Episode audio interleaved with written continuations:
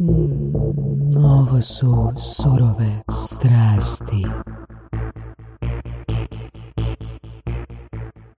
Jeste razmišljali uopće da dođete zajedno? Nis- Niste mogli doći iz uh, privatnog A, razloga? da, nismo mogli doći. Danas ne, zajedno. Aj, super, super. Um, ovak, znači, dečki iz Varionice, to jest danas je um, Davor s nama i vrlo zabavan čovjek a, i oni su zapravo pioniri kraft piva u Hrvatskoj, jel tako? Je, jedni od uh, prve tri kraft pivovare. Odnosno, sad tu ima više ovaj uh, struja razno raznih, ali ajmo reći prve tri kraft pivovare u Hrvatskoj koje su krenule sa nekim novim načinom proizvodnje piva i zato se volimo nazivati tim pionirima hrvatskog krafta. Mhm. A kaj znači više struja? Pa ne, na primjer, ako uzmemo da je uh, negdje od 1994. do 2008. kada sam istraživao uopće tržište pivovara prije nego što sam uopće otvorio pivovaru, negdje sam naletio na informaciju da je u tom razdoblju bilo otvoreno nekih 40 malih nezavisnih pivovara koje su zapravo propale U. Jugoslaviji ili u Hrvatskoj? Ne, ne, baš u Hrvatskoj. Da, Vjerujem, to je bio bum. Ono, Da. vrijeme za svako otvara pivovar. da, to- Je- jedan detalj, samo malo, rekao si od 94. Znači, od svoje 14. godine si izučavao... uh, Pa ne. ne jel, si, jel si onak retrogradno ono, išao? Ne, retrogradno kad sam išao, jer evo, Medved je na primjer od 94. Tako da vrlo je la- lako uzeti referentnu točku o, istraživanja ono, prije prvog biznis plana. A, a kaj bi to znači onda struje? Pa ne, na primjer, Jel e, kada se uzme kao definicija male nezavisne pivovare, znači pivovara koja nije u nekom ogromnom korporativnom vlasništvu nekog svjetskog multibrenda pivovara, onda bi Medverad bila ono, ajmo reći, najstarija pivovara tog tipa. Ali ako se uzme e, sam način proizvodnje piva i e, sam pristup proizvodnji piva koji se većinom bazira na tom novom valu proizvodnje koju su Amerikanci pokrenuli 70-ih, onda su zapravo ono, nova runda zmajska i mi smo prve te tri pivovare koje su krenule uvoditi ajmo reći te nove popularne stilove, Indian Pale Ale, American Pale Ale i takve stvari. ono. Da. Do tada su pivovare sve te pivovare, koliko sam uspio proučiti, su se bazirali na klasičnim njemačkim ili slovačkim, češkim stilovima piva i bez nekakvih pustih eksperimentiranja. Jel možeš malo komentirati jednu stvar? A, kad pričam sa tatom, on kaže, mislim, on je sad ono već stari čovjek i tako dalje, da je u njegovo vrijeme bilo popularno graditi gusta piva, nekako gorka piva, tako nešto, onda u jednom trenutku je došla ta industrializacija gdje su došla a, ono, lagana prozirna piva, filtrirana do kraja i kao njega sad buni opet zašto se svi vraćaju na ta, po njemu, starinska piva. A, da, super pitanje. A, povijesno to je tako nekako bilo, s tim da je to jednostavno doživljaj same tekućine. Znači, prije piva ni- em, znanost napreduje i isto tako tehnologija napreduje. A, danas imamo razno razne proizvode s kojima možemo, ajmo reći, isfiltrirati pivo, ukloniti kvasce, ukloniti neke nepoželjne čestice, čak i neko trunje iz piva i to. A, tako da pivo može imati tendenciju te lagane pitkosti. A, to je jedan od razloga zašto je zapravo industrializacija piva u jednom trenutku uzela toliko puno maha. Zato što ljudi su jednostavno povijesno, ako pričamo ono od početak 1900-ih, ta su piva bila baš takva, onako sirova, teška, puna kvasaca, a, još e, i sladovi nisu bili pripremljeni na način na koji ih mi sada a, dobivamo. Tako da sada je zapravo sve bolje a, nego što je prije bilo. I da, ljudi su se navikli na ta teška, gusta a, piva, onda dolazi industrializacija koja radi lagane lagere, jako pitka piva i zapravo jednostavno je pomela sva ta piva i onda u cijeloj toj želji za pitkosti dolazi do degradacije piva kao proizvoda. Znači, lager je degradacija. ne stil, nego uh, industrializacija lagera je degradacija samog piva, koji zapravo pojačava pitkost time što pivo oduzima sve više i više svojstava. Dakle, ako uzmemo sada najprodavanija piva u Americi to je ono Miller Light, Coors Light, znači 4% alkohola.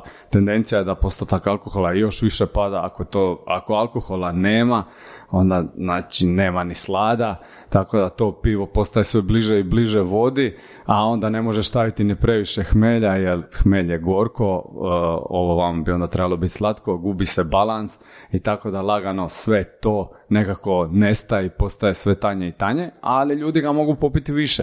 Zato što Da, se ne može zasititi. Sad sam je podsjetio, sad pred par godina kad sam bio u SAD-u, um, ono, uopće se ne sjećam a, koji brand piva je bio i da li je uopće bio brand, sjedim u nekom restoranu i sad imaš ovoga vizual, a, znači po bojama a, pive. Znači, tak da, Ameri pojednostavljuju, ono, tak da si lakše naručiš. Ja u biti odabirem, odaberem boju, kakvu inače ono u Hrvatskoj pijem.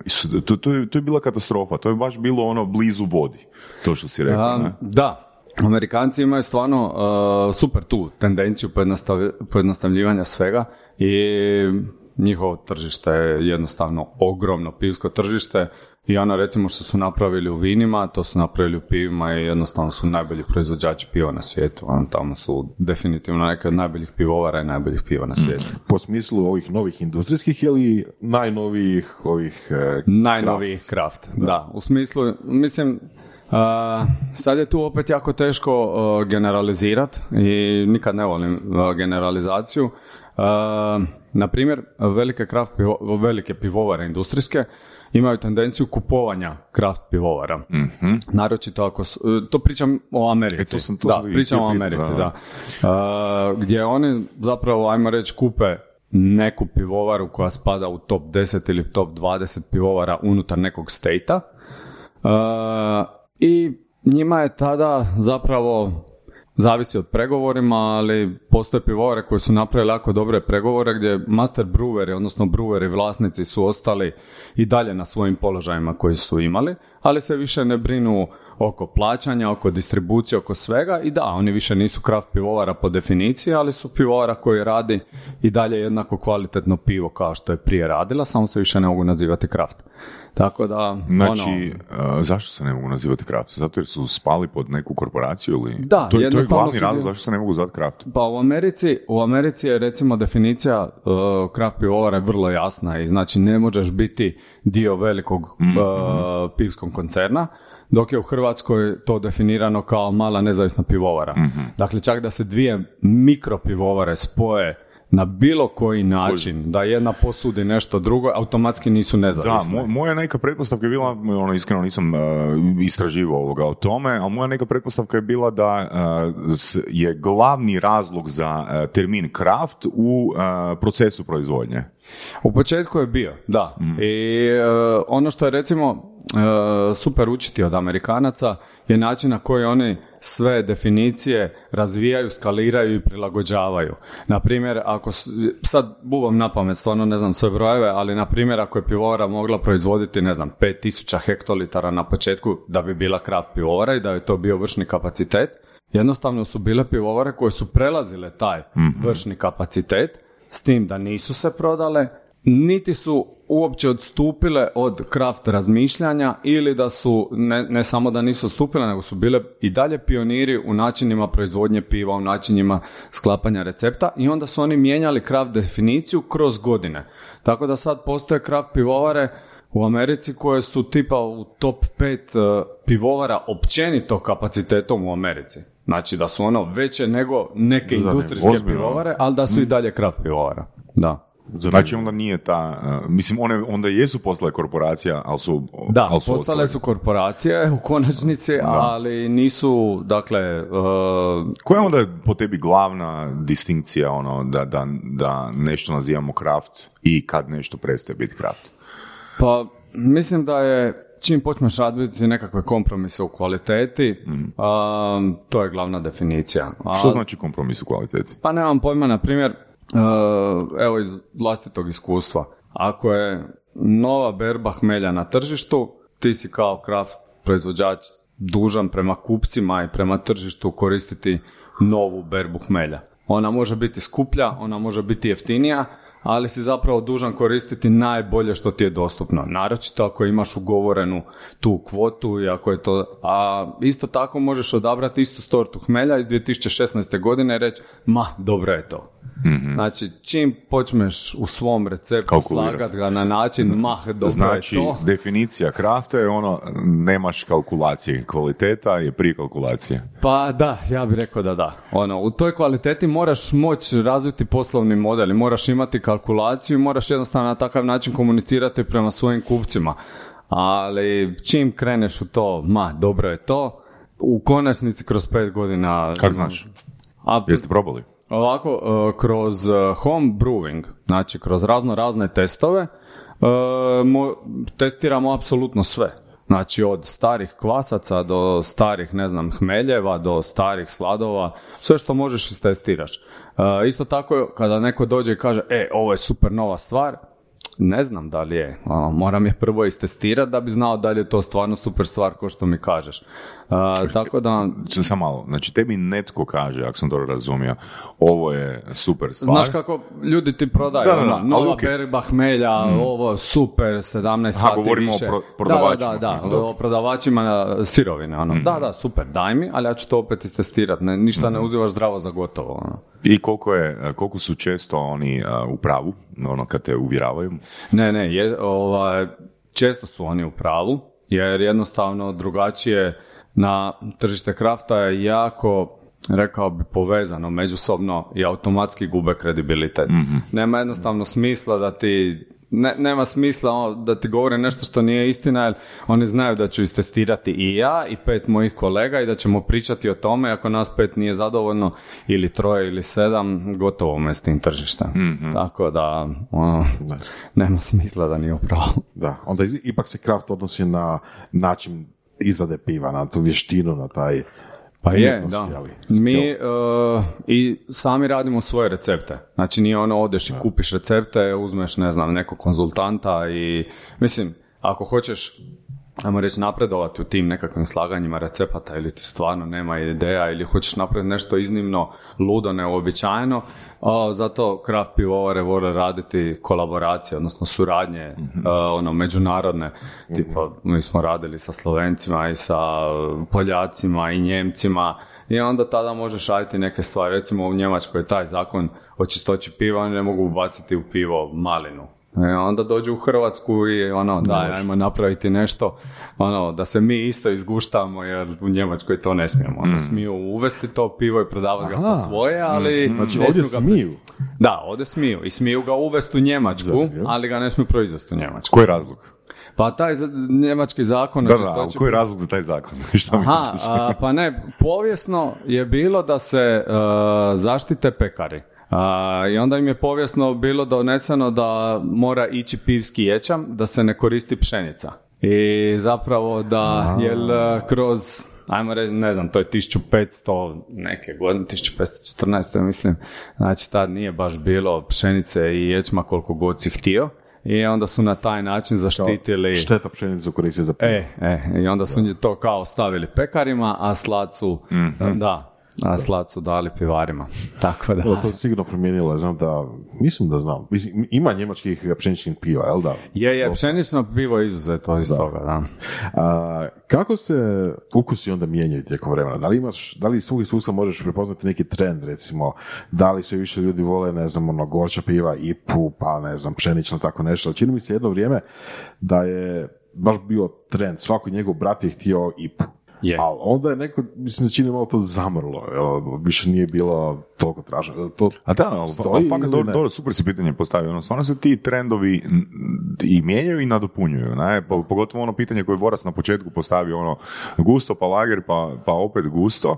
Ono, svako malo imamo neki trend, poput onog Summersbija, pa recimo Radlera i tak dalje, i tak dalje. Ne? Je, uh, trend, mm, jedina, jedina je razlika što kraft pivovare stvaraju trendove. E, e, pa to hoću Ono. reći. Znači, kak, um, koliko, koja je tu uloga marketinga? Znači, jer stvarati trend ne možeš tako da kažeš ono, 20 ljudi, e, gle, probaj ovu pivu, ta piva je super. Je, nije, uh, de- nije jednostavno i neki put je jednostavno pucanju prazno. Uh, ono što mi imamo neku sreću je da u Hrvatskoj sve kasni pet godina za ostatkom svijeta. Tako da gledajući na, na američko tržište ili tržište UK-a ili tako neka ono, ajmo reći, uh, fleksibilnija, veća tržišta, tržišta koja ogromne količine piva uvoze, izvoze i troše, uh, možeš već vidjeti neke trendove i vrlo ih je lako, ajmo reći, uvesti u Hrvatsku, jer su ih ljudi već negdje pili i sada zapravo i ti želiš istestirati uh, tu vrstu piva i ponudiš ga na lokalnom da, tržištu. Da, to se sjećam 2009. godine kad sam živio s Cimerom iz Irske. Pa je rekao ono da meni tu u Hrvatskoj ono, to bi bilo super za ljeto, najviše fali cider. Da. da. definitivno na tržištu Hrvatske fali dosta stvari. Mm. recimo, Ali hoću reći, Sajder je došao ono, neki godinu i pol dana nakon Keo je to meni komunicirao. Da, a i s tim da još nisu došli u onom smislu u kojem bi trebali doći. Mm. Znači, to još nisu ono, ajmo reći, mislim da u Hrvatskoj je samo jedan proizvođač Sajdera koji radi Sajder onako baš by ko je danas uopće potražen za Sajderom? Onak, mislim da smo, većina nas je zaboravila na Sajder. Da, je. Ovaj, to, to je to neko, mislim, kraft proizvodnja je buđenje tih nekakvih, ajmo reći, starih kultura. Mislim da ljudi su, ono, ako generalno pričamo, mislim da ljudi ne znaju ni kako više kakav okus ima kozi sir, kozi jogurt, kozija skuta. Da, to su sve sada, mislim, ta kraft proizvodnja, mislim, možemo pričati većinom o pivi, ali zapravo je logika ista. Mm. Jer sad, recimo, evo, za vrijeme korone vidjeli smo koliko se tih malih mljekara odjednom probudilo od nekud, jer su morali dostavljati, više nisu bili povezani sa, ne znam, trgovačkim lancima ili nečim i onda su se izrodile ono iz Like, iz Istre, iz ovoga, i onda su ljudi, aha, ček, to ima ovakav okus tako je i sa sajderom, tako je i sa nekim vrstama piva, tako je sada sa oranž vinima, tako je, ono, ljudi se počinju vraćati na taj organik, eko, i mislim da, da to je zapravo ispravan put, ono, da je ta proizvodnja nekako, u tom tipu proizvodnje alkohol postaje nus proizvod, odnosno to je nus pojava. Nije ono da piješ vino iz vrećice na klupici, nego želiš piti nešto što je neko zapravo razmišlja o tome i sada ti on nudi nove sorte hmeljeva, nove sorte kvasca. Čekaj, čekaj, čekaj, sam malo. Znači ti, si, e, ti, si, ti želiš reći da su ljudi spremni platiti ekstra ukoliko znaju da je netko pomno razmišljao o proizvodu. Ne. Pa, mislim, mislim da je to odmah... Ne baš tako. da. Mislim da je to odmah od industrijske proizvodnje. Da, da ono, već desetljećima svi, svi slična piva, vina i tako dalje. Sad odjednom se pojavio izbor pojavila se mogućnost izbora da. i pojavio se novac koji ljudi to mogu platiti. Mm-hmm. I da. onda, jeli, sad smo izbiljili. S tim da nije, ovaj, mislim kada pričamo i o cijeni to, ok, Uh, kraft pivo je skuplje nego što je ovo, ali... Mislim, kada... to za žujom. Da, ali, ma dobro, mislim, uh, kada ideš uzeti, ajmo reći da si već odlučio potrošiti 15 ili 100 kuna, znači već si ih potrošio. Sad se samo radi o te dvije ili tri kune više koji ćeš proizvod odabrati. Recimo ako pričamo o lagerima, kraft lager nije toliko skuplji od točenog industrijskog lagera. Mm. Nisu to sad ono puta dva cijene. To je ono par kuna razlike. Ako ok, na pet piva izgubit ćeš jedno pivo. Popit ćeš četiri umjesto jasno, pet. Jasno. Zato i kažem da je više ono, želiš uživati u proizvodu, a nekako je taj alkohol a ono, nus proizvod, mislim, nus... Ono, onaj dio koji me fakat jako interesira, ono kažeš mi stvaramo, mi krafteri stvaramo e, trendove. vi krafteri nemate toliko marketinških resursa da bi uopće mogli čak da zajedno udružite snage e, se natjecati sa da. industrijskim pivovarama. I sad, ono ki mene točno zanima je ono, vaš proces, ako smiješ ono reći. Mislim, kako ću ja, koji dolazim ono, u određeni kafić, znači di, di, di vi distribuirate ovoga, svoje kraft pivo, kako ću ja, a naviknut sam pit lager, kako ću ja uopće odlučiti kako će uopće odlučiti probati kraft lager? Odnosno, znači, koja je tu uloga konobara, ne znam, reklamnih materijala, ne znam, positioninga, džama plakata i ne znam, materijala u, unutar lokala, da bih ja možda probao ono dati dvije, tri kune više za kraft lager. Bez, uh, ono, bez rezervne podrške pojedinih uh, horeka mjesta, mm. znači barova, restorana, kafića i toga, uh, kraft se ne bi razvijao ovim e, tempom. točno to. Znači, znači bez oni moraju... podrške, oni su... A što znači njihova podrška? Njihova podrška znači njihova prezentacija, njihova prodajna... Sve. Znači, apsolutno sve. Od samog odnosa prema pivu, od samog čuvanja i skladištenja piva, od samog načina točenja piva, od čišćenja točionika, od odnosa prema pre- pivovarama, odnosa pivovara prema njima i od odnosa prema krajnjem kupcu. Ok, Znači, taj- zašto je to njima bitno? Kroz, svoje, kroz vaše iskustvo. Um, ajmo Kim reći da su to- onak, uh, ne znam, Je, dvije žuje, evo izvoli. Je, je, Znaš. je. To je jednostavno, uh, to su ljudi koji razmišljaju na isti način kao i mi. Mhm. On nikad nije imao neku kavu, on je od uvijek imao specialty kavu, Mhm. on nikad nije imao, ne znam, onda sad ne spominjem vremena, neke sokove, on je uvijek cijedio svoj sok. Kužim, znači, ako sam dobro razumio, znači, kraft uh, se može prodavati isključivo na mjestima koja imaju neku diferencijaciju, je li tako? Tamo se Koji stvaraju imaju neku- Mhm. trendovi. Da, ta- o- oni su ti koji e, nam e, pomažu stvarati trendove, komunicirati našu priču i općenito pozicionirati kraft na nekom ono segmentu koji mi želimo. Mhm. E, to je recimo kod, kroz retail je skroz drugačija komunikacija. a Mhm. Jednostavno nisi nisi blizak toliko potrošaču. U ovom segmentu apsolutno jesi. Mhm. Ti znaš u kom trenutku će on spojiti tvoju bačvu. Ti tamo možeš biti ili ne moraš. Ti možeš raditi promociju svojega piva. Možeš, imaš puno veću fleksibilnost i ogromnu e, mogućnost suradnje sa takvim mjestima gdje zapravo mi osobno možemo napraviti puno na promociji. I isto tako kroz njihovo osoblje. To, taj kontakt je jako ono, važan. Kad spominješ retail, da li je retail sveti graal, da li je to onako cilj svakog craft uh, proizvođača da dođe na retail? Pa mislim, a, a, jedno bez drugog ne može. To, je, to su stvari koje se nadopunjuju. To je puno, rekao bi da je to puno veći izazov i ne znam da li je nužan ili nije ovaj, za svaku pivovaru. To je nešto što ljudi moraju, ono mislim, što vlasnici moraju odlučiti sami za sebe.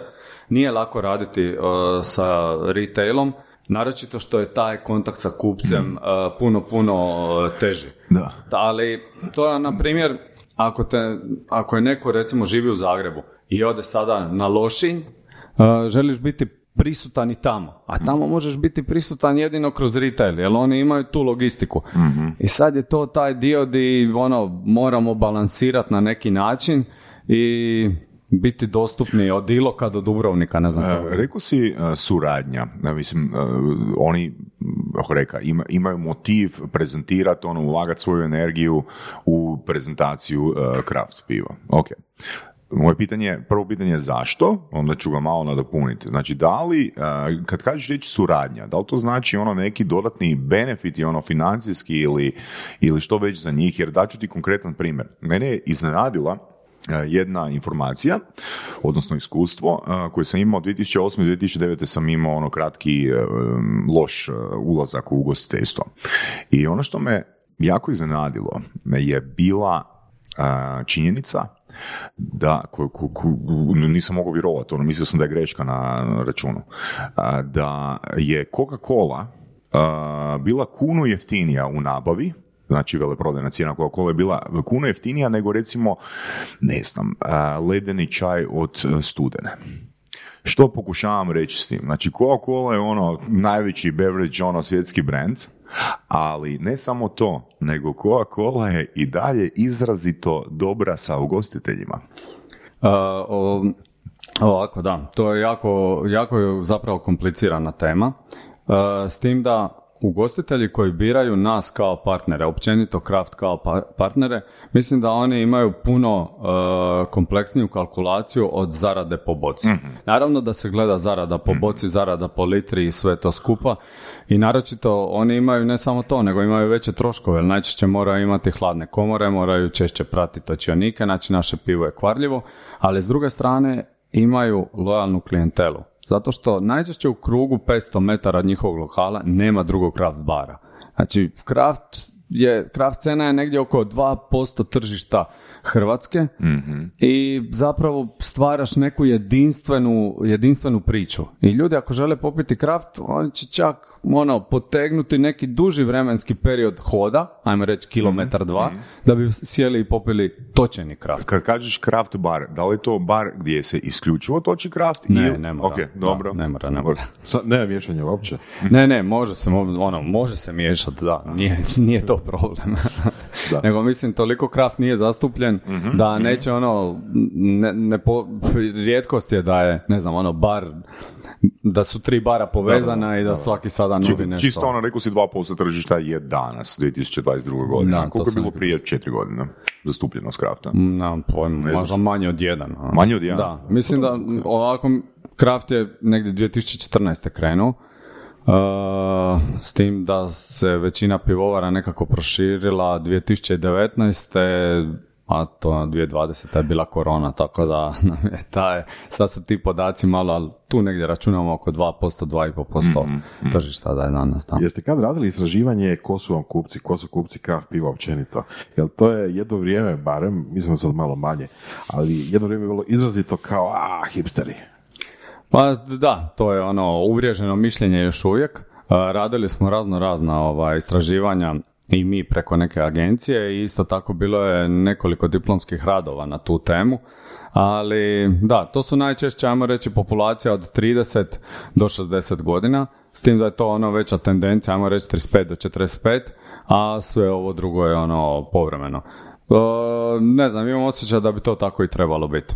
Mislim da mladi ljudi, možda što se tiče mladih ljudi tu jako malo znam. Oni toliko brzo mijenjaju trendove i ne znaš ono, možda im upadneš u trend, možda ne. Znači, hoćeš reći da ono, između 30 i 60 godine ljudi lakše odr- održe rutinu. Da, da. Ok, a da li postoji, imate možda neke brojke, postotke, nije bitno, um, recimo vi imate dosta proizvoda, je li tako? Koliko proizvoda konkretno? Pa ajmo reći da to uh, trenutno imamo mislim oko 12. 12, ok. Da li postoji tu neka, ono, uh, ne znam, uh, informacija, distribucija ono, tih proizvoda? Ok, proizvod, ne znam, dva je, ajmo reći, više, bolje ga je prihvatila ta mlađa publika od 25. do 30. godine, a proizvod, recimo, osam je najbolje prihvatila publika od 35 do 45. A, ne. Da, odnosno, u biti, što žel- zapravo želim pitati, da li ste pokušali osmišljavati proizvode da pokušate zahvatiti i publiku koja je mlađa od uh, 30? Ili, ono, jednostavno to tak ne funkcionira na razini svijeta? Ovako, uh, vjerojatno na razini svijeta to može na taj način funkcionirati, ali naše tržište je zapravo jako, jako malo. Uh, to bi bilo dosta, za- dosta skupo i iznimno bi precizno trebalo targetirati baš tu Pa čak se i populaciju. 12 proizvoda u kraftu čini uh, jako skupo. Je, I s tim, da, s tim da je logika drugačija. Uh, dakle, većina pivovara, uh, kraft pivovara, ovo barem što znamo, uh, nekih 80% prodaje, ali to je i svjetski prosjek, su pale ale-ovi i IPE i sve njihove izvedenice. Znači, ta dva pivska stila plus koliko god oni imaju pod svojih segmenata su najprodavaniji. E, s- u tih 20% spadaju svi drugi stilovi koji proizvodimo Ok, zašto onda proizvodite uopće druge silove? stvaramo trendove. Znači mi jedno... A kako ih naše- stvarate ako, ako A se ne, postotak e, mijenja? e, toliko je tržište tek malo da ljudi uopće se nisu susreli do sada, na primjer, evo donio sam vam Saison da probate. To je recimo u Belgiji najnormalnije pivo, u Hrvatskoj to pivo možda ga je dvije, tri pivovare do sada proizvelo. I sad ne možeš proizvesti toliku količinu da bude raštirena na cijelom području Hrvatske kad ni oni koji su bliski kraftu još nisu navikli na to. A, isto tako imamo, ne znam, sad za ljeto mikroneipa 2,7% alkohola. Teško mi je objasniti ljudima što je uopće American mislim, Pale Ale od ne, 5%. Ali, ali, kaj ti hoću reći, da- Davore, znači da sad meni koji sam ono pivopija, a, kažeš, e daj mi na broj a, 12 brendova piva, pa ne bih nabrojao ono, rekao bi ono, lako. Da. A sad mi govoriš ono, znači vi unutar jedne male kraft pivovarice, pa nije, nije mala, bili smo tamo i ono, fakat je predivan projekt, ovoga, imaš 12. Kako će, koliko, koliko u biti ono konzumenata varionice u biti bi znao nabrojati ono 10? Pa je, do- mislim, dobro pitanje. E, rijetko ko. E, I ne samo, na, ljubitelj krafta najčešće je odan kraftu, ne samoj pivovari. Tako da kada uzmeš nas, moraš multiplicirati sa svim ostalima što isto rade u tom trenutku i ljubitelj krafta u svakom trenutku, ajmo reći da na mjesečnoj bazi izlazi možda dvadesetak novih piva. I on ih želi probati sve. Mhm. Nije, toli, ma, nije toliko važna pivovara, nego želi probati šta mu se novo ponudilo na Dobro, tržištu. ok, jel tajna, jel tajna koliko ovoga minimalno toga se mora prodat da bi e, rekli ono mi smo na nuli sa ovim eksperimentom. Pa ne, mi uvijek napravimo kalkulaciju da kada izbacimo taj eksperiment, da si, no, ono, nisi na nuli, nego da si nešto zaradio. Tako da... Znači nije vam se niti jedan fail dogodio, ono, ni- niti jedna kriva procjena. Pa ne, zato što radimo dosta malim turama. Pričamo o 2000 litara za cijelu Hrvatsku ili 4000 litara za cijelu Hrvatsku. Mm. Znači prodat će se, prodat će se. Da. Znači ono, mi- 2000 je zapravo ok, pilot, ono, znači Da. čisto eksperiment, ono da... da. Da, da, da. I ono, recimo dosta pivovara sada ima pilote od eh, 500 do 1500 litara i zapravo na taj način mijenja i pivske stilove i širi pivsku kulturu i to. Eh, Ljudi još jednostavno nisu navikli razmišljati da pivsk, ko- koliku širinu izbora nudi pivski svijet. Eh, ljudi su jednostavno navikli da kada dođu bilo gdje da imaju dvije etikete. Ono. I to u najboljem slučaju, a tamno je kao treća etiketa. I sad kada dođu u bar i ono, ono što imaš od piva, a evo ti knjiga pa listaj. Lju- ljudima to još nije normalno. Ljudi još ne razumiju šta u toj knjizi piše. I mi moramo na taj način jednostavno provocirati tržište da, ih učimo Ali To je toj cijeloj- na, na priču koju je Zilarević E, pričao. točno, točno, točno. E. Jel, ono, vin, vinska scena, ne znam, Da, 70 da, da, u da, Jugoslaviji. Imaš to, crno da. vino, Da. imaš Ali ne samo, vino. ali ne samo, Biraj. ne, Da. samo, ali ne samo to, nego još jedna priča koju je Zelarević, ne znam da li je to rekao, da, da, li, to spomen, da li smo to spomenuli u epizodi ili nam je to ovoga, u uredu ovoga, ispričao. Kaže, ako pogledaš recimo vino prije tipa 15 godina i a, kuglicu sladoleda. Kuglica sladoleda prije 15 godina je koštala 3 ili 4 kune. Ok? Vino je koštalo, ajmo reći, ono, butelja 34 kune. Danas vino butelja, ono, košta, ona, ona najobičnija košta 308 kuna, a kuglica sladoleda se popela na 15. Da. Eto. E sad, znači, e, z- zašto to stvaram takav framing? Jer e, tih 2, 3, 4, 5 kuna razlike a, po meni, isto kao i kod Zelarevića i e, kuglica sladoleda, nije dovoljna kompenzacija e, za sav effort koji se ulaže u to. Jer netko ko voli kraft, on voli kraft. Ja mislim da je on spreman, odnosno trebao bi biti spreman i 50% veću cijenu platiti. Ali ne samo to, nego i kultura pijenja i kultura traženja sadržaja je drugačija. Jer vinarije su u principu kraft vina, mislim, a male vinarije su kraft vina, samo se ne zovu tako, nego se oni pozicioniraju kao high end, kao fancy, kao jel, luksuzna vina možda uz nekakve posebne prilike ili posebna jela i tako dalje. S druge strane imamo ist, rade istu stvar, znači svoja vlastita vina po svojim receptima, ono, male, tajne velikih majstora i tako dalje, i ra- rade isto što i rade kraft pivovare, samo u području vi- vi- vina, a ne, ne piva. Jel? Uh, Ja se apsolutno slažem. Znači, ogromna količina informacija uh, i ne samo to, nego i marketing vinara i kada se gleda njihov put što su prošli unazad 20 godina, puno toga se može naučiti. Da. I jedino trenutno što ono mogu poručiti prosječnom pivopiji neka uživaju u jeftinom pivu dok još mogu. Jer uh, unutar Evropske unije kraft pivo pola litre ispod 5 eura ne postoji. U, u, u Francuskoj 9 i više eura. U Italiji postoje kafići gdje je, na primjer, čaša piva je 6 eura i cijeli cijenik je 6 eura, ali je od deci do pola litre. Znači, za 6 eura možeš dobiti deci piva ili možeš dobiti pola, ovisno, o, a ćeš uvijek platiti 6 eura. Evo informativno, koliko, koliko je neka ono prosječna od ili od do cijena pol litrne kraft pive? Pa od 20 do 25 kuna Ok. za pale ale-ove. Što je mene jebeno iznenadilo prije nekih mjesec dana. Znači, kad, kako uvijek, skoro uvijek kad idem u lokal, dolazim s grupom a, svojih polaznika. Na? I taj put ovoga, sam sjeo sam u lokal i naručim pivu i sad ono hoću platiti pivu. Jer velim, jer uvijek sam gledao račun koji je zbirni, znaš. I ovaj put imam samo jedan račun. I piše ono lager pivo 19 kuna. I onak, jebote, pa kad ti, pa bilo je 13, bilo je 14, da? Da. Znači ono, velim ti godinama, vjerojatno nisam gledao, kak, kak ne idem ono sam nikad na cugu, i on, sad je 19, ako je kraft između 20 i 25 kuna, pa to je ono, skroz Je, mislim da u Zagrebu 20-25 kuna za PLL najnormalnije, IPE su od 25 do 30. Uf, ali ja mislim da fakat zavisi od mjesta do mjesta. Pa Neki dan sam pio limonadu od 28 kuna u centru. Ali organic lemons. Da. Ja sam čuo da je negdje Cedevita 3 4 kune u centru. Vjerujem, vjerujem. Ni- ni- nisam, nisam taj našao, ali vjerujem. Mislim, onda, onda, onda, ono, kraft pivo bi trebalo biti barem 35. Onda. Da, da, da, ne, ne, pa je, je, ali velim, ako si, ako si ti fan nečega, ako si ti supporter nečega, ono, pa podrži, podrži razvoj ovoga te kulture, na? Je, je, ovo je direktno Jer podržavanje kažem, mislim, malih jer ono, ono, ono, ono ke mi u biti rijetko kad razumijemo je da mi moramo stimulirati ono, ako smo mi fanovi nekoga, mi moramo stimulirati jer svaka naša, svaki kupljen proizvod u sebi ima upakirani budžet za marketing, jel tako? Znači, što ja više sam spreman platiti ono, ne znam, kraft pivu, to ćete vi više imati za marketing, što znači da sam zapravo pomogao edukaciji tržišta. Da, je, apsolutno se slažem. Ka- o, evo, ja mislim da je sad super biti uh, pivopija u Hrvatskoj.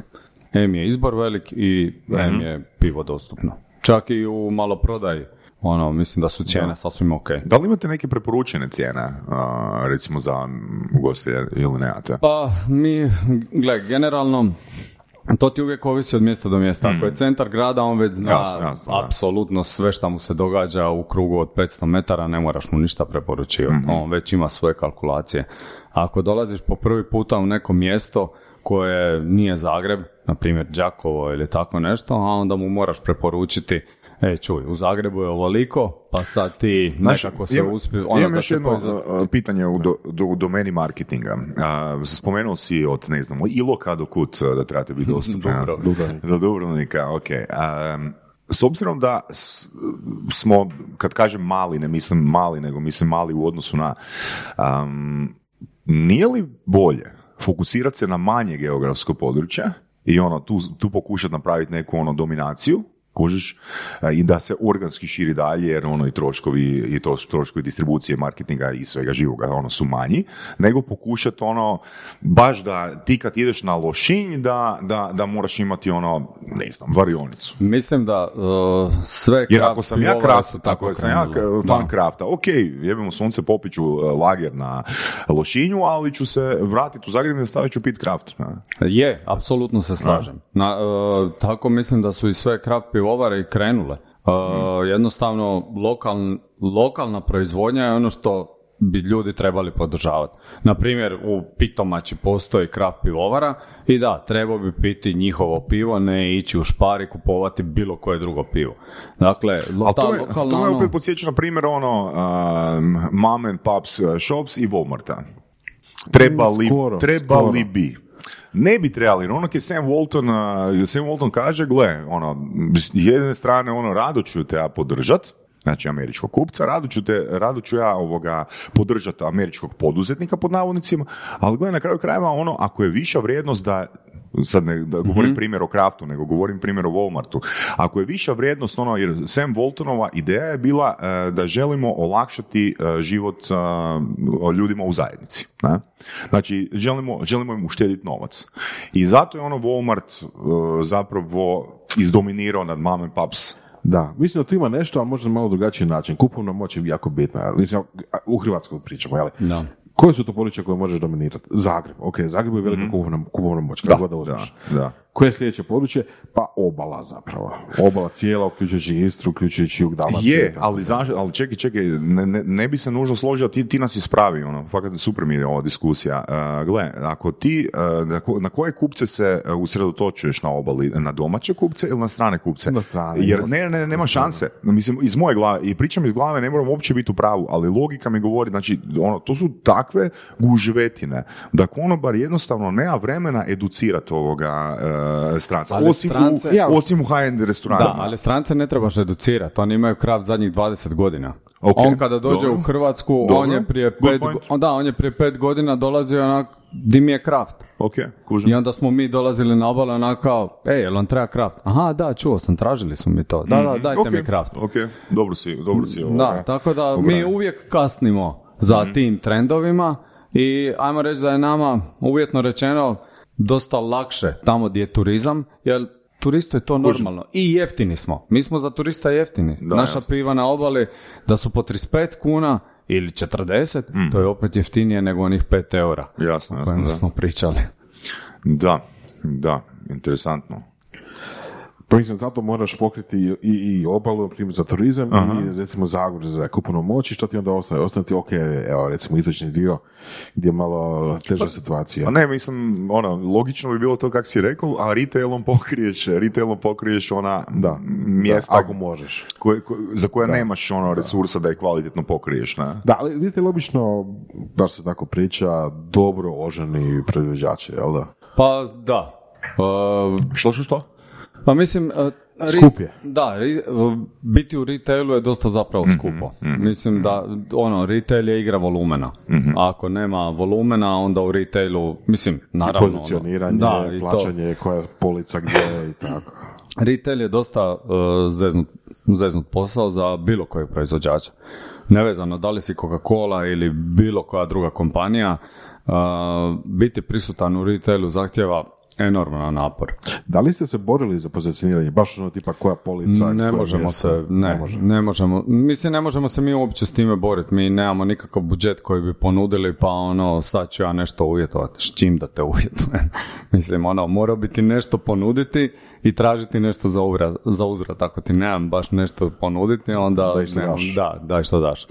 Mislim, ono, možeš kroz neke, ne znam, pregovore, razgovore. ono, Ok, koji su onda, oprosti, reci, da završim taj thread. a, koji, a, što se onda više isplati? Da li se više isplati prodavati kraft preko kafića ili prodavati kraft preko retaila? Gdje više zaradite? Ako nije Najviše zaradimo na web shopu.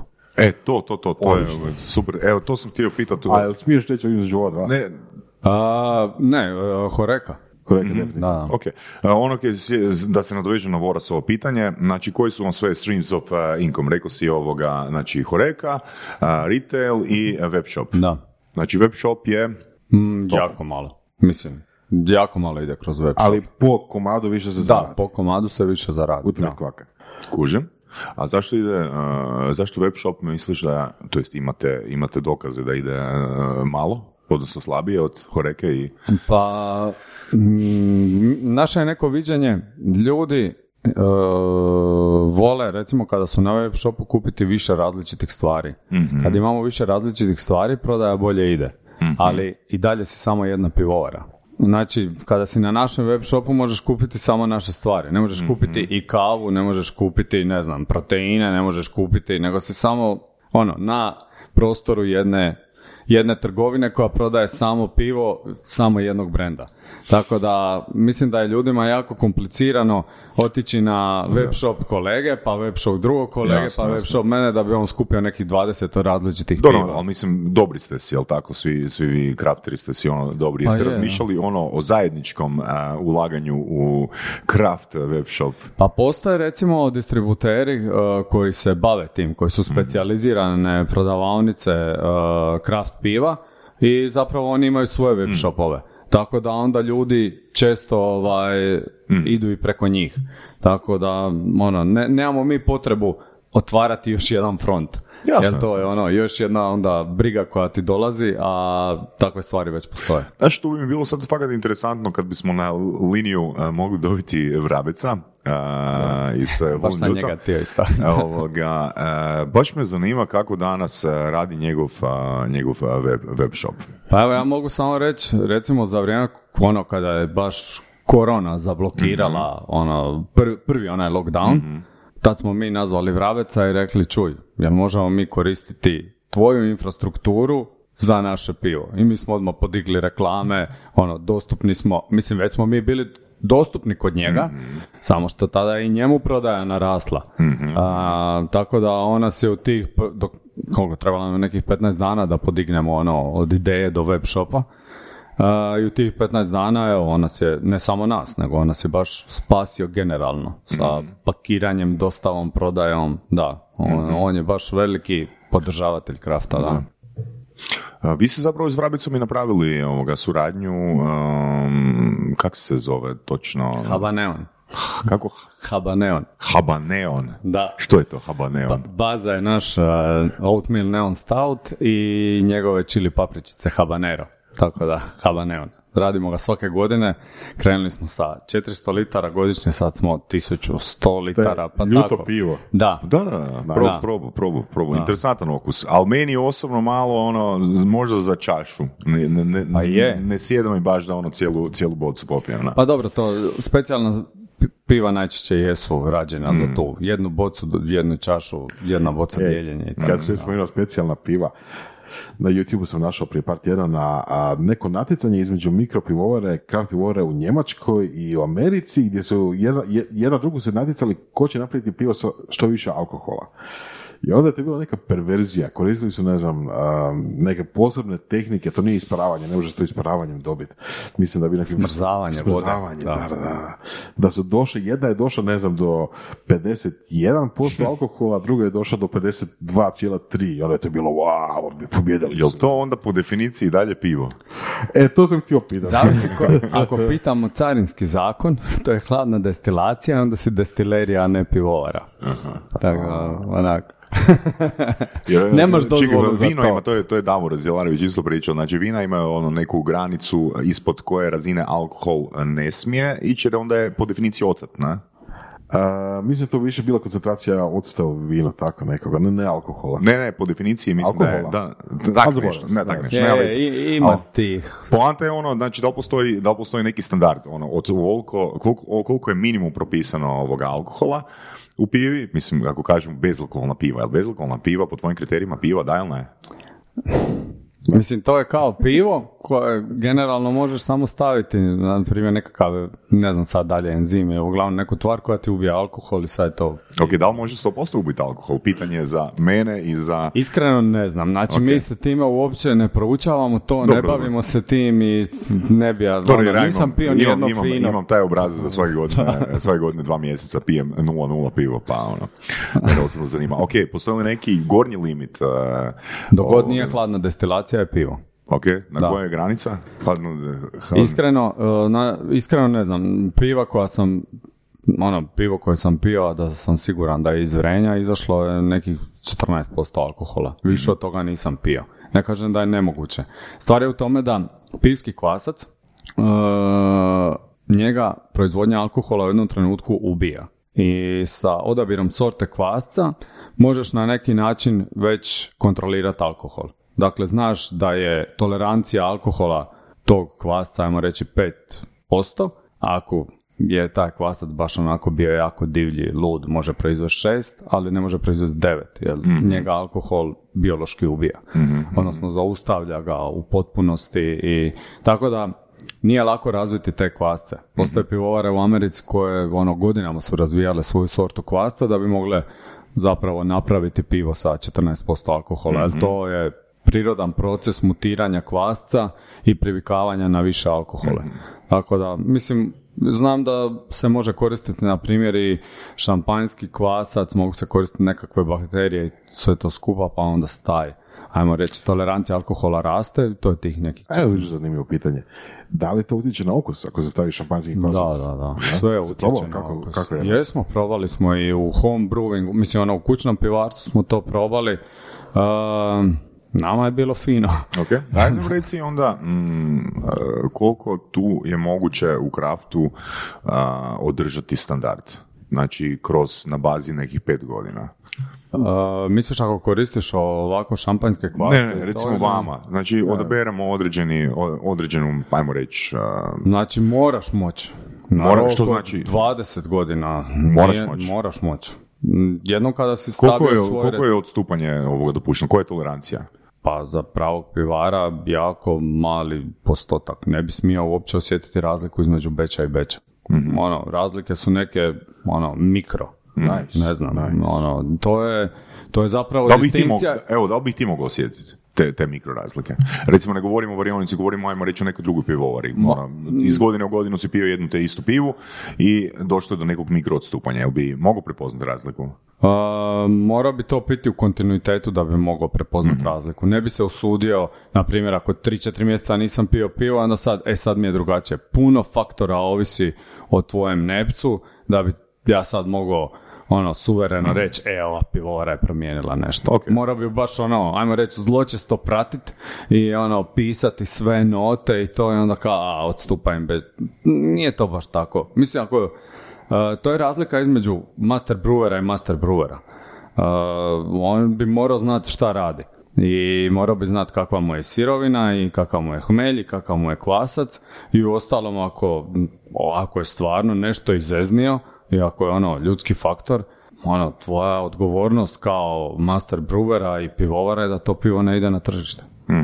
Mislim, ono, izvoli napraviti novo. Da, um, ja volim te, da, tu tematiku ono standarda i to me podsjetilo na razgovor sa Borisom Šuljićem uh, ovoga iz Boškinca eh, koji je poslao, ne znam, ako se sjećaš Voras, nekih, ne znam, 50-100 boca uh, gdje su se ošedile etikete. Znači, do te mjere, ono, znači, nije samo okus, nego ošedile su etikete i mislim da je spomenuo da je ono poslao ovoga eh, novu pošiljku, zato jer su etikete bile uh, oštećene. Da, Jel imate vi reklamacija ikakvih e, imamo, da. na temu čega? Pa može se, recimo naročito ljeti, ono, koliko god mi imali pivo u komori i to, na primjer, sad je apsolutno logistički kaos u Hrvatskoj, sve je problem, ono, mi se stvarno trudimo da pivo dođe unutar 24 sata do kupca, ali neki put ne dođe. I neki put Zato možda- si ti morao biti na nekom podcastu. Ne, to je već, pivo je već otišlo, onda ideš na podcast. A, da, dogodi se jednostavno, dogodi se ljudski faktor neki put u proizvodnji i da ti je samo jedna bačva od njih stotinu pokvarena, ono, dogodi se i ništa zamijeni se bačva i to je to, ono, idemo dalje. Ali mm, nije, e, reklamacija koja nije došla do krajnjeg korisnika, to, je, e, to su partneri u Horeci s kojima želiš raditi. Znači ne ono, fora isto tako, to je taj odnos o kojem pričam. On e, mora imati povjerenje u mene da ću ga ja obeštetiti, možda ne čak samo za bačvu, nego ko zna kakvi drugi troškovi mogu nastati. A on je taj koji zapravo štiti sebe i nas i da ne prodaje loše pivo uh, kupcu. Jer imamo, na primjer, s nekim kupcima, odnosno s nekim partnerima, već radim 8 godina. I on kaže, čuj, nisam siguran. Ako nisi siguran, ti si to pivo 8 godina ga piješ. Ono, ne, ja nemam izbora nego ti vjerovat, ono, hvala što nisi to prodao dalje i da, dobit ćeš novu turu i ono, taj krajnji korisnik, on uvijek mora dobiti najbolji proizvod. I sam taj način na koji se cijeli lanac odnosi prema reklamacije je jako bitan. Jer kad to već dođe do krajnjeg korisnika, već je kasno. Mislim, ono, ne želiš, da, ne želiš da čovjek plati nešto što on nije naručio.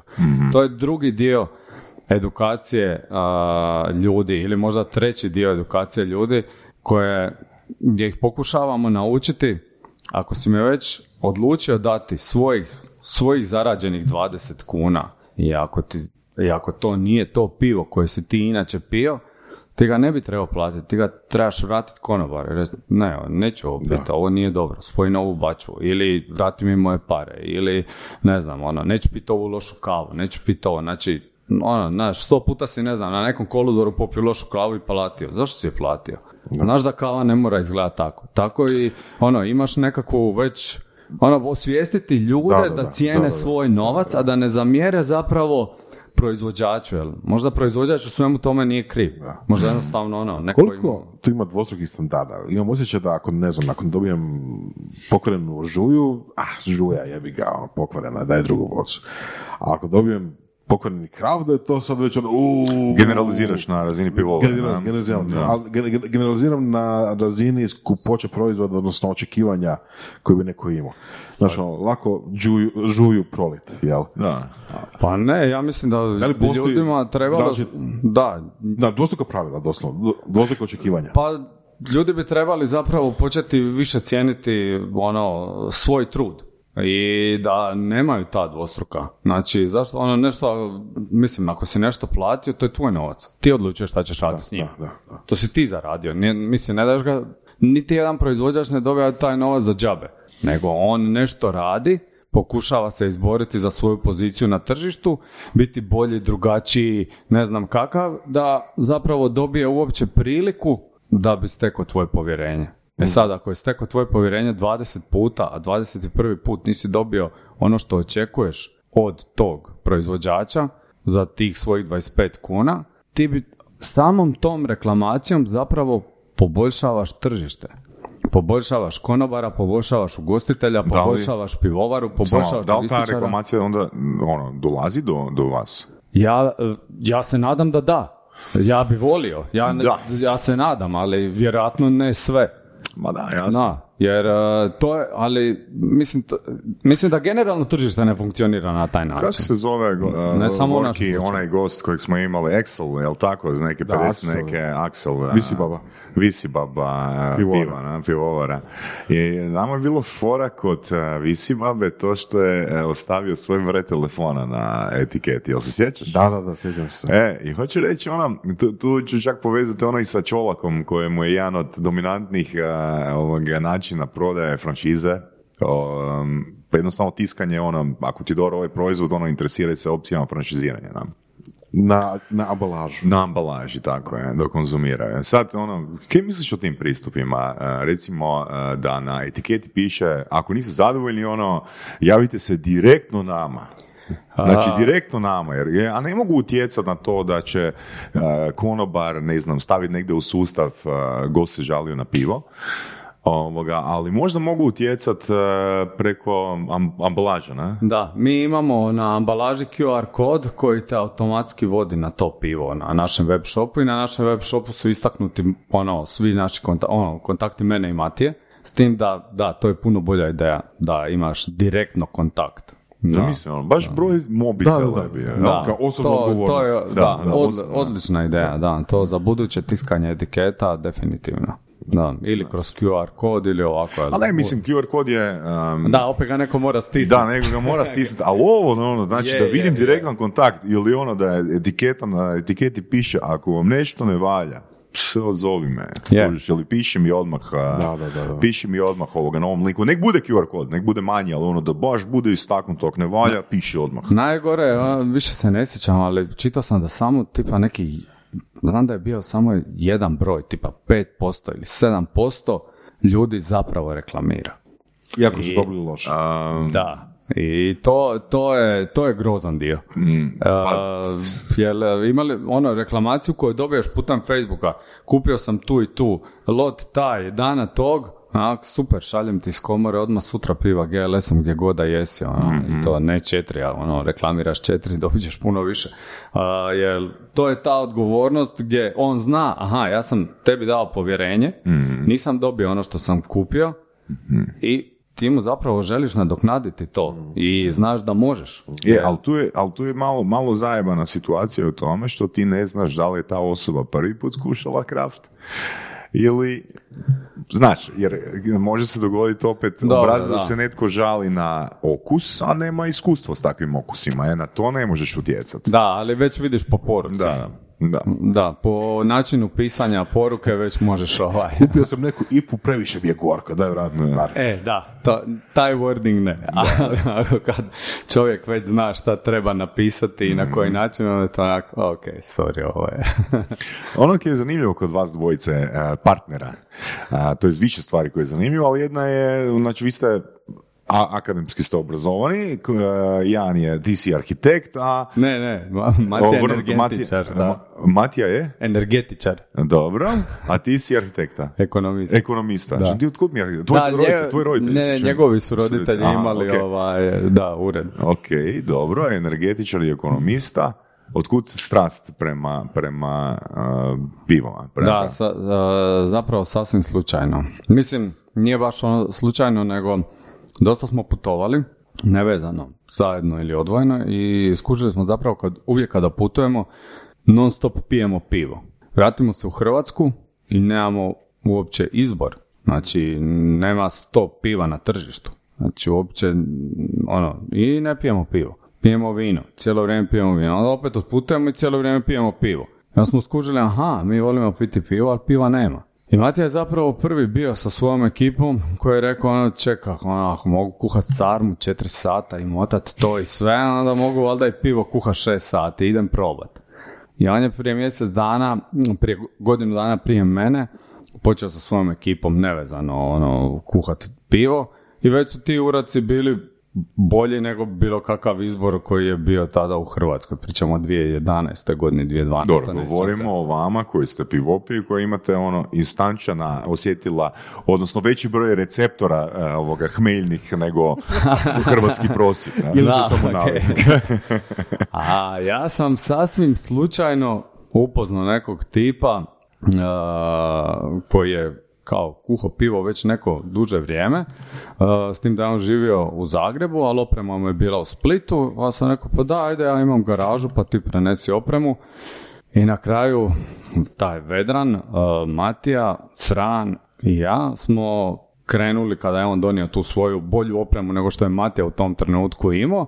Tad smo naš četvero krenuli ovaj, kuhati pivo i zapravo, šta ja znam, kroz nekih šest mjeseci, godinu dana, mi smo već ta piva doveli u neku ono, granicu jako dobrih piva. I naravno mi to ni- ni- ne znaš ti to. Kak ste znali? Je, to jest kad ste znali da imate dobar proizvod? Pa, Prema tada, responsu? ne, tada je bilo dosta uh, druženja kućnih pivara Mhm. i među kućnim pivarima je već bila, bila određena količina pivskih sudaca ili nekih ljudi koji su se onako deseta godina bavili. Onda kada bi nešto napravili kao, o vidi, ovo je dobro pivo, e, ostavit ćemo za druženje. I onda bi odnijeli to pivo i ne bi sad dali bilo kome da proba, nego, e, vi znate ko je ovdje pivski sudac? Onda, "E, onaj tamo, e, super, onda dođeš njemu, daj mi probaj ovo. I onda bi tako tri, četiri ta pivska suca a, koji su bili stari i iskusniji od nas i onda bi nam rekli ok, ovdje ti ne valja fermentacija, ovdje si napravio ovo, ono super, ajmo sada, šta treba za fermentaciju, kako ti to radiš. I onda smo tako svu tu opremu ono, upgradeali. Kupovali smo bolje stvari, izmišljali smo a, nove strojeve, izmišljali... Jeste probali sami ovoga konstruirati strojeve? Jesmo, jesmo. je, u početku nisi, 2011. na tržištu nisi mogao kupiti ništa. Tako da je to sve od starih nekakvih pivskih bačava, uh, ne znam, onda onaj izmjenjivači temperature od kamionskih kočnica i takve stvari. Bitno je da je inox. Ako je inox, dobro je. Tako da smo, ovaj, da, ono, malo po malo smo svu tu opremu, ono, gledali smo na, na forumu kako to a, ljudi rade, motali smo Naravno, na, cijevi. na, na, na domaćim forumima, ne?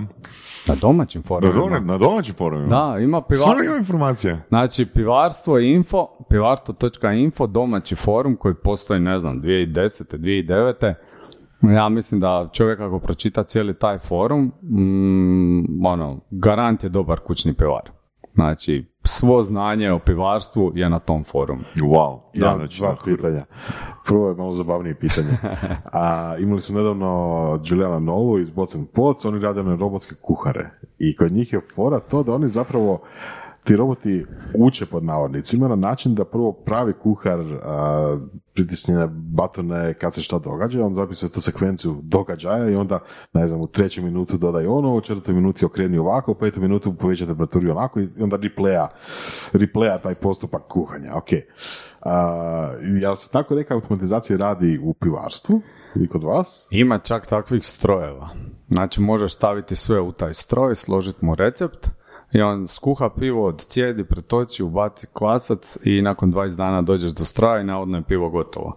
Dakle, to je neko u Nizozemskoj radio kao doktorat ili tako nešto, ili neko istraživanje. Ali nešto, koje da. to ono, stvarno mogućnosti u budućnosti ono donosi, jer velim, ono, kaj je meni bilo najfascinantnije u tom, u tom razgovoru, baš u toj epizodi s Julijanom, je da ti doslovno možeš ono ubaciti, uzeti, kupiti recept, kupiti recept na Amazonu ili nekoj platformi, ne znam, od Jamie Olivera i ovoga, e, spraviti si to jelo koje će imati, naravno, ovisi o namirnicama, imat će skoro pa identičan e, Meni je to super. E Sad, ono, interesantno, da, kad, da sigurno će postojati mogućnost da recimo ono, vi isto izbacujete recepta, I da ih neko na drugom kraju kugle zemaljske koji ima, ne znam, potrebu za 2000, eh, 2000 ili 5000 boca, da jednostavno se dostavi. Ima već takvih, ajmo reći, kitova među pivovarama, gdje možeš kupiti, uh, ajmo reći, ono, ne znam, recept za neko njihovo pivo, oni ti pošalju sve namirnice koje idu unutra i opišu ti cijeli recept proizvodnje piva i ti ga doma možeš reci, reci ono, znači...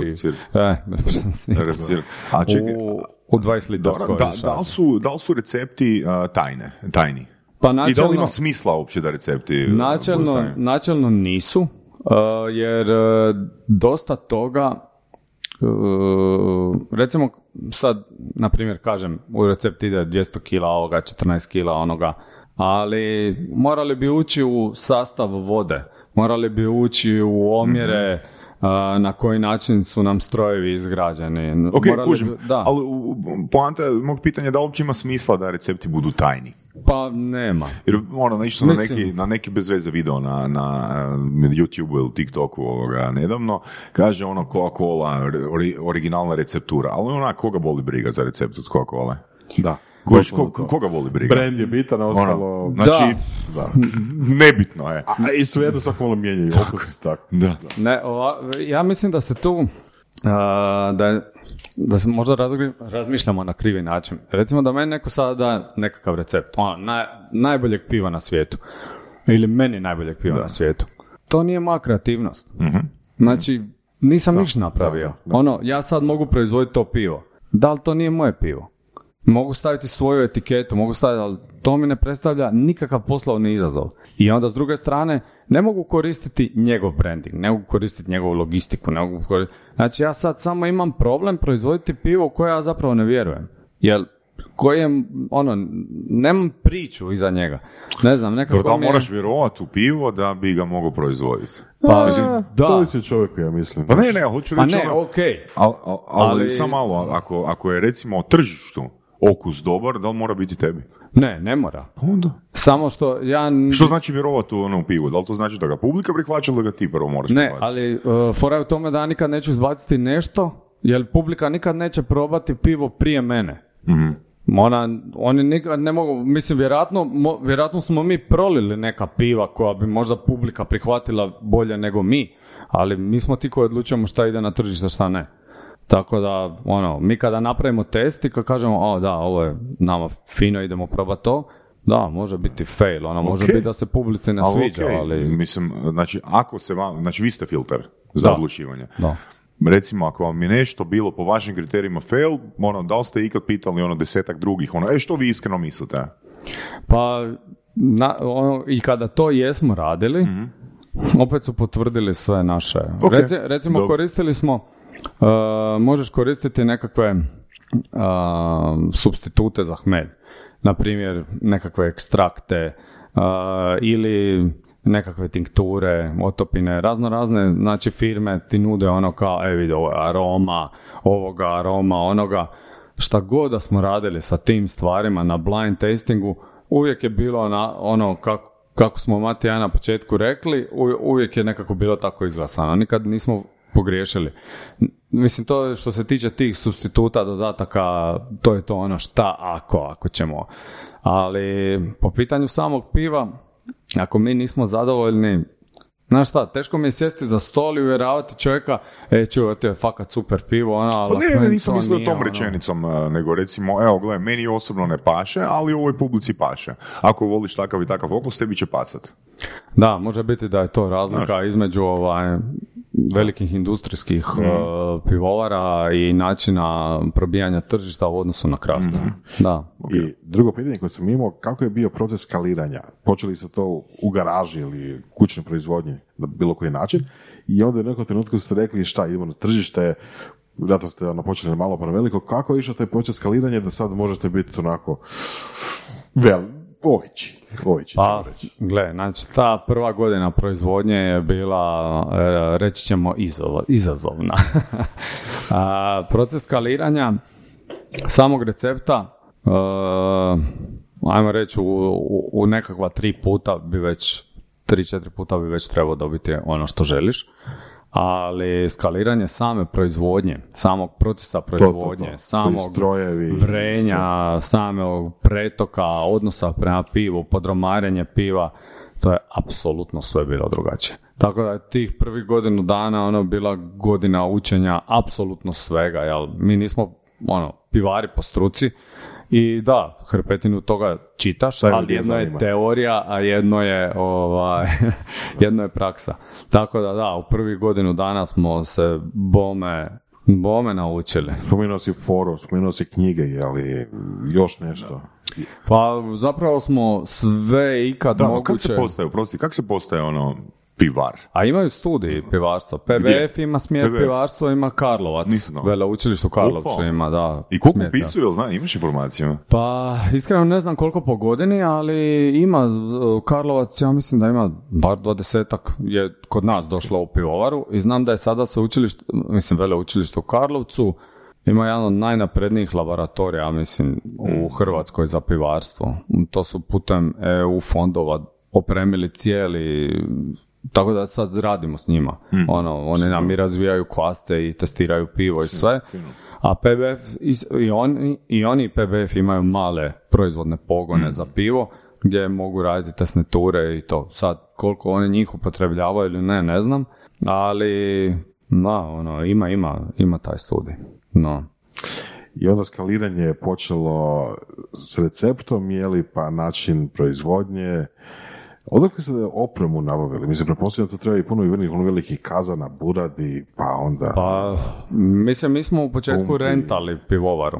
E, to. Da, u početku smo, znači nismo htjeli, ma nismo ni mogli baš kupiti svoju pivovaru i onda smo rentali pivovaru u sklopu hotela Golf u Donjem Vidovcu gore u Međimurju i četiri godine smo zapravo radili kao, to se zove Gypsy Brewery, ono. Znači, To, si- to je vrijeme kad ste još uvijek zaposleni ili više niste? ne, ne, ne, ne. Zapravo kad smo krenuli, um, kad smo krenuli ono, ok, sad to je to, dobili smo pivo, tad smo ovaj krenuli, uh, tad smo ono, otišli čas od poslova, s tim da sam ja otišao čak i prije, jer u Hrvatskoj ne možeš napraviti ništa ako nemaš OIB. Ne možeš napraviti nikakve pripremne radnje za ništa. Ne možeš niti ono kao, ok, u jednom trenutku kad dobijem OIB, već imam papire za ovo. Ne možeš imati papire za ništa. Znači ti moraš otvoriti DOO, dobiti OIB i onda tre- trebaš krenuti kopat sve. A u Hrvatskoj sve traje u zakonskim okvirima 30 do 60 dana i onda ti sve to treba vremena. E, onda trčiš sa jednog šaltera na drugi šalter. I ovo nije samo vezano, ne pričam ono za trošarine, ovo i ono, nego jednostavno pokrenut proizvodnju u Hrvatskoj je, ono, da, vremenski jako dugo traje. Da, tako da, tako da jednostavno ne može, a ono, radiš od 8 do 4, a sve radi u Hrvatskoj od 8 do 4. Da, da. U najboljem slučaju. Da, da, da. A daj nam reci ovoga, a, koje kriterije ste morali zadovoljiti da dobijete a, poticaje? Koliko je to bilo ovoga? Uf, I, i, je li bilo iznenađujuće lako ili iznenađujuće teško? a, da i da. A, pisati, pisati projekt ne možeš sam za, za ovih 10 milijuna investicija, ne, ne možeš sam. A, I ono što kažu da gledaju svaki zarez, gledaju svaki zarez. A, no firme koje se time bave, njima to ne predstavlja problem. To predstavlja problem onome ko se time ne bavi. I ono koliko smo mi vidjeli, ako imaš nekog ko je stručan o, za pripremu tog projekta, njemu je ta tablica jako, jako jasna, vrlo logična i on te vozi kroz proces i zapravo već znaš otprilike koliko bi bodova mogao dobiti kroz, uh, kroz samu selekciju. Tako da, ono, to je ogromna količina vremena i svega, ali iskreno isplati se. Jer da bi dobio nekakav poticaj, gle, to je neto rezultat. Trebaš ti zaraditi neto 4 milijuna kuna. Aj zaradi neto 4 milijuna kuna, ti 4,2 su bilo nepovratna. da, 4,5 je bilo ne, 4,5. nepovratno, ali ono, aj zaradi neto. Mm. 4,5. Tako da, da, neće ti niko to da džabe. Mislim, Koliko je taj proces trajao? Od... od 2016. smo krenuli pisati projekt. Aha. Ja mislim, onda je prijava bila u 2017. Onda smo pisali, ja mislim, dvije žalbe, smo bili dobili odbijenice. Onda smo 2018. dobili pozitivno rješenje ili krajem 2017. a u 2018. smo, da, u 2018. smo onda pregovori sa bankom. Dobro, znači, to je dvije i pol godine, a? Da, Znači, tipa ono, 200 tisuća neto kuna mjesečno, ne? e, da, kad se tako uzme, da. A mislim, da, i evo, recimo ono zanimljivost, da, imali smo ne znam koliko puta. Jesi mislili odustat? A ne, ne. Niste, a? Ne, mislim, Ne od, pi- ne od pivovare, nego od, na, ne, od, od ne, poticaja. Ne. O, ne znam, rijetko mi kad imamo, o, rijetko kad odustajemo. Baš ne znam šta se mora dogoditi da odustanemo. A nije nam to nekako u ono Opisu, op- opcija. opisu da. identiteta. Da, tako da ovaj, to ono bilo idemo, idemo, idemo do kraja. Ono, tako da zato i jesmo pisali žalbe, svi su pričali ono, kao pa nemaš se šta žaliti, kao nema šanse da bude pozitivno rješenje. Pa evo bilo je. No, tako da, mm, tako da eto, ono, može se i to. Ali da, isplati se. Isplati se raditi na tome i mislim da je super što su sad ovaj novi plan do 2027. ovaj ponovno odobrili. I treba gledati te stvari i povući iz EU-a što god se može povući. Da, to je, to, evo, znam da je bilo ono, inspekcija nam je bila koliko god Buda je htjela doći u firmu, toliko puta je došla. I ok, da, ne možeš zaraditi toliki novac ili dobiti toliki novac, a ne očekivati nikakvu provjeru ili nešto. Ja mislim ja da dajem nekome toliki novac, ono, očekivao bi da mogu gledati tvoje knjige. Za to nije normalno. Ono, ja bih rekao da je to sasvim normalno. I koja je točna inspekcija? EU, ovo za EU EU, fondove, da. A, I evo, baš smo dobili prije 15 dana da smo prošli sve i da su novci naši i da imamo ono, rješenje jedan kroz jedan. Mislim, ok, to za provjere, to je razumno i način na koji se to na kraju provede je ok, ali taj dio ti u principu čekaš dvije, dvije i pol godine na nešto, to, To je užas. A mislim, ok, mislim u IT-u je to strašno jer potpuno se promjene trendovi tehnologije, razlozi zašto ti treba takav projekt i sve skupa u to vrijeme. Pa ne, recimo da ako gledamo trenutno stanje u ekonomiji, mi taj pro- projekt ne bi proizveli. Sa ovakvim pomakom cijena, druga sa ovakvim ovom, da, jednostavno da, ne bi da, da. taj projekt mogli isfinancirati. Kako ste gurali tih dvije godine? Jeste barem jedan mjesec bili u plusu? Ne, ne, tada smo bili u ovoj drugoj pivovari. Da, da, da, to Da. kažem. Znači, ali brand ste već imali, ili niste? Da, da, da, brand smo već imali. Ok, jeste, da. uspjeli, jeste uspjeli poslovati u plusu? Jesmo, jesmo. Znači, ne biste imali, uh, ne biste imali dovoljno uh, resursa za povećanje ovoga obujma, ali biste nasta- mogli nastaviti onako funkcionirati. Da, Ok, da, da, da. ok. Nismo imali, mislim da nam je samo ova korona godina bila negativna godina, a ovo drugo smo sve poslovali Super. u plusu, da. Super. Super. A, htio sam još samo uh, par stvari ovoga prokomentirati, pitat. Uh, rekao si uh, master brewer, pa ono za uh, lajke uh, mi objasni ono, jel ja postajem master brewer uh, kad završim PBF, smjer pivarstva, da li ja postajem master brewer nakon što sam bio na izboru brewera, pa su mene proglasili mis mister, mister, mister brewera, pa sam postao ovoga master brewer. Kak ja postajem master brewer? A dobro, to je ono, uh, pivarski žarkon, to bi bio neki voditelj proizvodnje, ajmo Mhm. reći. Uh, koja je razlika sad između pivara, glavnog pivara ili baš ono, znači brewer, head brewer, master brewer, razlika je u uh, jednostavno u konceptu posla. Pivar, tr- ono, kada dobije uh, recept, on ga mora svaki put proizvesti istog. U trenutku kada taj pivar počne razmišljati o načinu kad koje pivo proizvodi, zašto, gdje može ostvariti uštede, koji je raspored tankova, na koji, tad je on glavni pivar. Znači on sada radi već nekakve rasporede unutar proizvodnje i o njemu ovisi ne samo sam proces kuhanja piva i sam recept, nego ovisi, ajmo reći, i već poslovanje nekim dijelom. Master brewer, on mora raditi testove, on mora ispitivati nove sirovine, on mora ispitivati nove hmeljeve, on mora vidjeti šta je novo na tržištu, mora raditi pilot te bečeve, serije, piva. Znači on je neko ko je spreman da kaže, aha, ljeti idu, ne znam, 3% piva, imam pet razvijenih recepata. Ovo je mojih pet piva, idemo odabrati koje ide, i- idemo Znači, gledati koje on i ide. tržišno mora razmišljati, ne? Da, on je taj koji zapravo prati isto, koji će reći, e, gledajte, ove godine koristimo isti hmelj, ali za 20% je jači ili je za 20% slabiji. Moramo korigirati recept. Možda to nije linearna korekcija 20%, možda je to 15%. Tako da, ono, Master Brew je neko ko razmišlja puno, puno, puno više. kad pričamo, kad pričamo o kraftu kao nekoj ideji ili pokretu, sve više se priča o kraft činovima, pa kraft viskijima, jel imaš informacije ili kontakte malo iz tog svijeta? Pa, to je opć- općenito cijela ta proizvodnja, što smo se dotakli, ono i mljekarstva i svega, to je da, na- znači nisam uzeo bilo šta i krenuo to samo proizvoditi. To je sličan način razmišljanja.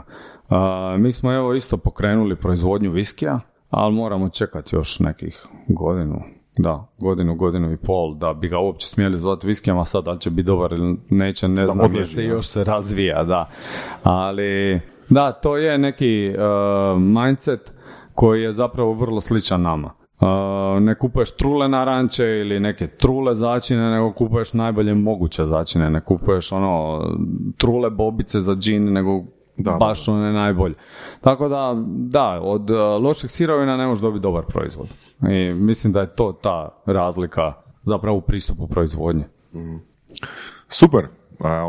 Još za kraj jedna, jedna e, zanimljiva informacija da je razlika između tebe, Davore i Matije 7 godina, je li tako? da. Života, a, a oženjeni ste sa sestrama. I još, još interesantnije od toga, ako sam dobro razumio, svi vi ste pivski suci. Da, sve, sve da.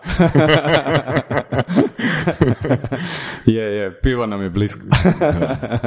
Da, s- s- s- sad bi ono, e, ljudi koji briju na horoskop onak išli analizirati ono, Moram, moram, kako se to dogodilo. treba uvesti neki znak, znači neki ono ječav, ne znam, između, ne znam, među čega.